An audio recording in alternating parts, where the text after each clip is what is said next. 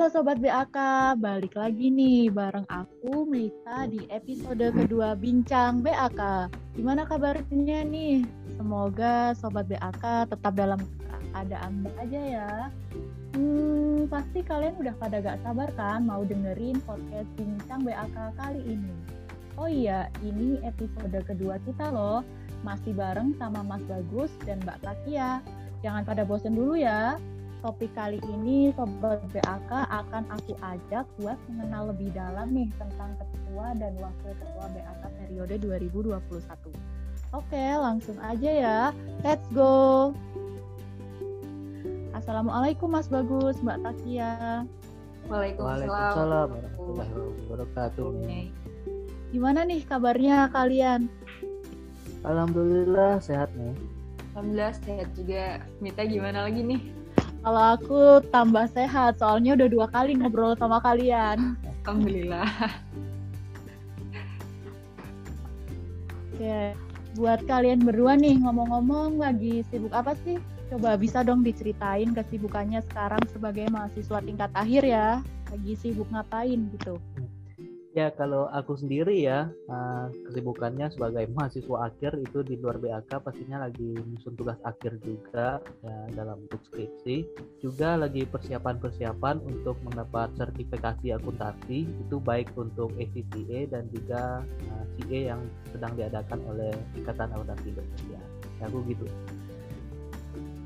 Kalau aku kesibukan selain BAK-nya juga sama sih sebagai mahasiswa tingkat akhir gitu, fokus ke tugas akhir. Terus juga insya Allah mau ambil sertifikasi akuntansi. Wah gitu ya, jadi di luar BAK masih lumayan ada kesibukan-kesibukan lainnya gitu ya kalian. Iya, Mei.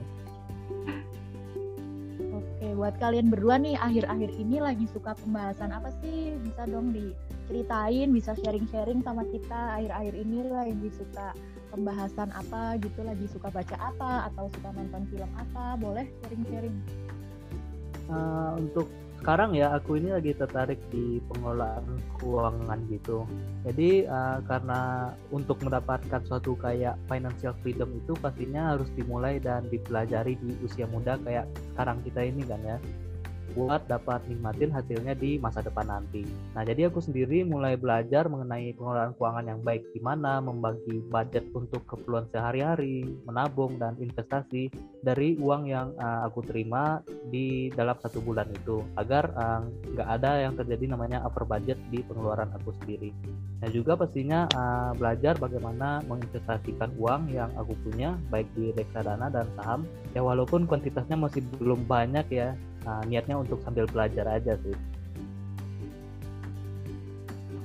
Oke, keren ya. Jadi Mas Bagus ini lagi suka pembahasan-pembahasan tentang investasi gitu ya bahasanya kalau anak-anak muda zaman sekarang gitu Mas. Iya benar nih. Eh, keren keren. Gak apa-apa kok nominalnya belum banyak kan sedikit-sedikit menjadi bukit gitu. Iya betul. Oke, kalau dari Mbak Takia sendiri nih lagi suka apa nih? Siapa tahu ada perbedaan dari Mas Bagus. Kalau aku pembahasan yang disuka ya sebenarnya eh, nggak uh, cuma satu nih sih aku udah suka ini tuh lama itu tentang self development atau personality personality kita yang terkait dengan personality.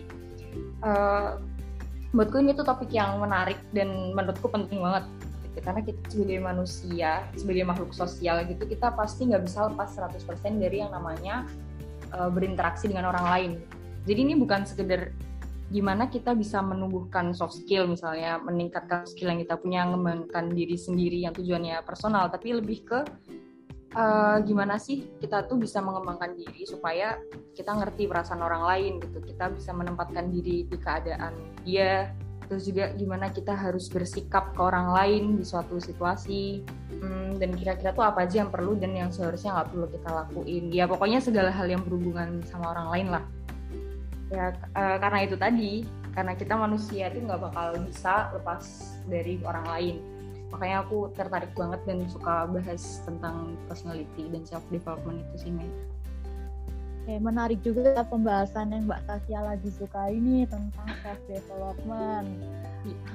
Jadi tuh boleh dong di sharing-sharing sekarang agak masih agak relate nih sama pembahasannya Mbak Tasya tentang kepemimpinan dalam organisasi. Kepemimpinan dalam organisasi menurutnya Mas Bagus sama Mbak Katia itu apa sih?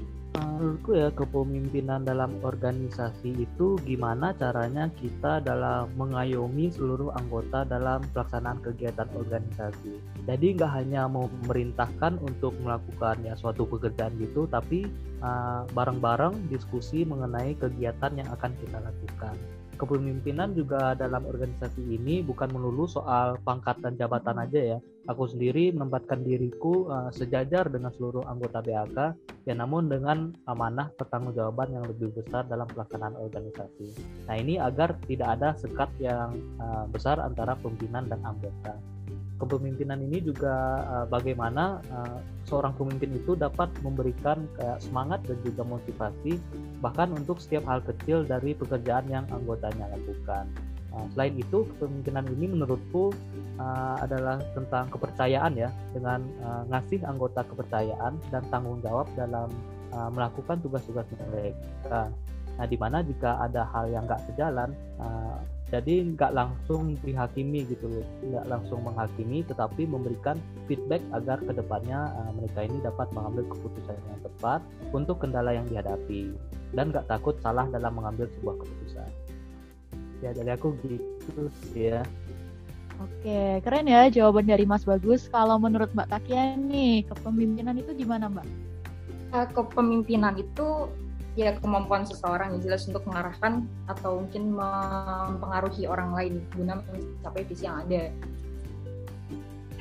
Jadi kalau dari aku, seorang pemimpin itu dia harus bisa menyalurkan energi positif gitu ke anggotanya. Gimana dia tuh harus bisa tetap bersikap optimis gitu supaya dapat ikut meningkatkan semangat kerja seluruh anggotanya juga dan di suatu organisasi atau lembaga itu kan pasti akan ketemu situasi yang kurang menyenangkan atau mungkin bahkan tidak diharapkan. Nah di sini jadi salah satu tantangan buat seorang pemimpin itu gimana caranya biar dia tetap bisa berkepala dingin dalam situasi tersebut sehingga misi dari organisasi yang sudah ada itu tuh dapat tetap terlaksana dengan baik. Oke, tadi kan ada kayak kata-kata selalu, eh, tapi ada di, di situasi yang tidak diinginkan gitu ya. Mm-hmm. Nah, kalau di organisasi ini sendiri pasti kan ada dong masalah-masalah gitu. Terus menurut kalian berdua gimana sih cara dapat jalan tengahnya adil gitu buat setiap anggotanya, buat semua anggotanya ketika ada masalah gitu. Boleh dong di sharing-sharing cara ambil jalan tengah kalau ada perbedaan pendapat itu? Oke, okay, um, jadi dari aku ya pastinya komunikasi itu menjadi kuncinya. Nah, dengan mendengarkan setiap pendapat dan tanggapan yang ada serta dengan pemikiran kita sendiri. Nah, di sinilah sebenarnya peran pemimpin dapat dilihat dengan berbagai pendapat yang muncul untuk menentukan keputusan yang tepat uh, untuk kendala yang dihadapi yang mana keputusan ini pastinya nanti juga diambil dari pertimbangan dan persetujuan bersama. Ya kayak seperti ideologi kita di Indonesia untuk uh, menyelesaikan semua masalah dengan bermusyawarah. Gitu, men. Selanjutnya nih, kan BAK ini berhubungan ya sama DPM UI, bahkan hubungannya juga dekat. Mau tahu dong dari Mas Bagus gimana sih atau apa yang Mas Bagus ketahui tentang DPM pada saat periode saat ini? Uh, DPM sendiri cukup kooperatif ya untuk melaksanakan program-program yang kami rencanakan agar pengauditan juga pengelolaan keuangan di KUI dapat lebih baik. Nah, DPM juga memberikan kami ruang untuk melakukan kegiatan seperti sosialisasi format laporan keuangan ya agar pelaksanaan audit ini dapat berjalan dengan lancar. Oke, kalau buat pandangannya Mas Bagus sendiri nih ke DPM UI itu sekarang um, artinya ya kami di BAKUI dan DPMU juga khususnya Komisi 3-nya berusaha semaksimal mungkin untuk dapat mewujudkan uh, pengelolaan keuangan KMUI yang akuntabel dan transparan di periode ini agar tata kelola organisasi KMUI dapat lebih baik lagi. Ya dan semoga semangat ini dapat kami turunkan juga kepada fungsionaris di periode berikutnya. Oke, jadi intinya keterbukaan informasi itu penting ya, apalagi nih dalam bidang audit itu, supaya nanti informasinya dapat dipertanggungjawabkan. Gitu ya Mas Bagus? Iya, bener banget nih. Oke, nggak kerasan ya, kita udah lumayan lama nih ngobrol-ngobrol. Boleh dong di penghujung acara kasih sekata dua kata buat BAK Oke, mungkin ya, uh, pertama Boleh. Uh, terima kasih untuk uh, pendengar podcast PAK ini. Ya semoga dapat mengambil pelajaran juga pemahaman mengenai organisasi di BAK UI. Juga terima kasih untuk tim podcast PAK dalam menjalankan programnya. Semoga dapat lebih bagus lagi, kontennya lebih menarik lagi dan diberikan kelancaran dalam kerjakan. Oke, dari aku uh, untuk sobat BAK sama teman-teman BAK semangat terus dan apa yang udah kita kerjain sekarang jangan pernah menyerah gitu karena kita nggak tahu uh, hasilnya nanti itu sebenarnya dia tuh jarak antara usaha kita dan hasilnya itu seberapa kita nggak tahu pokoknya jangan menyerah sampai kita dapetin hasil yang kita inginkan Supaya jadi intinya kita jangan menyerah gitu ya Mbak Taki. ya bener banget Wah, menarik banget nih pembahasannya bareng Mas Bagus sama Mbak Tasya.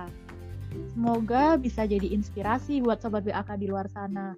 Terus buat Mas Bagus sama Mbak Tasya, sukses selalu ya ke depannya. Semangat terus buat semester akhirnya ini. Oke Mei, terima kasih ya. Oke.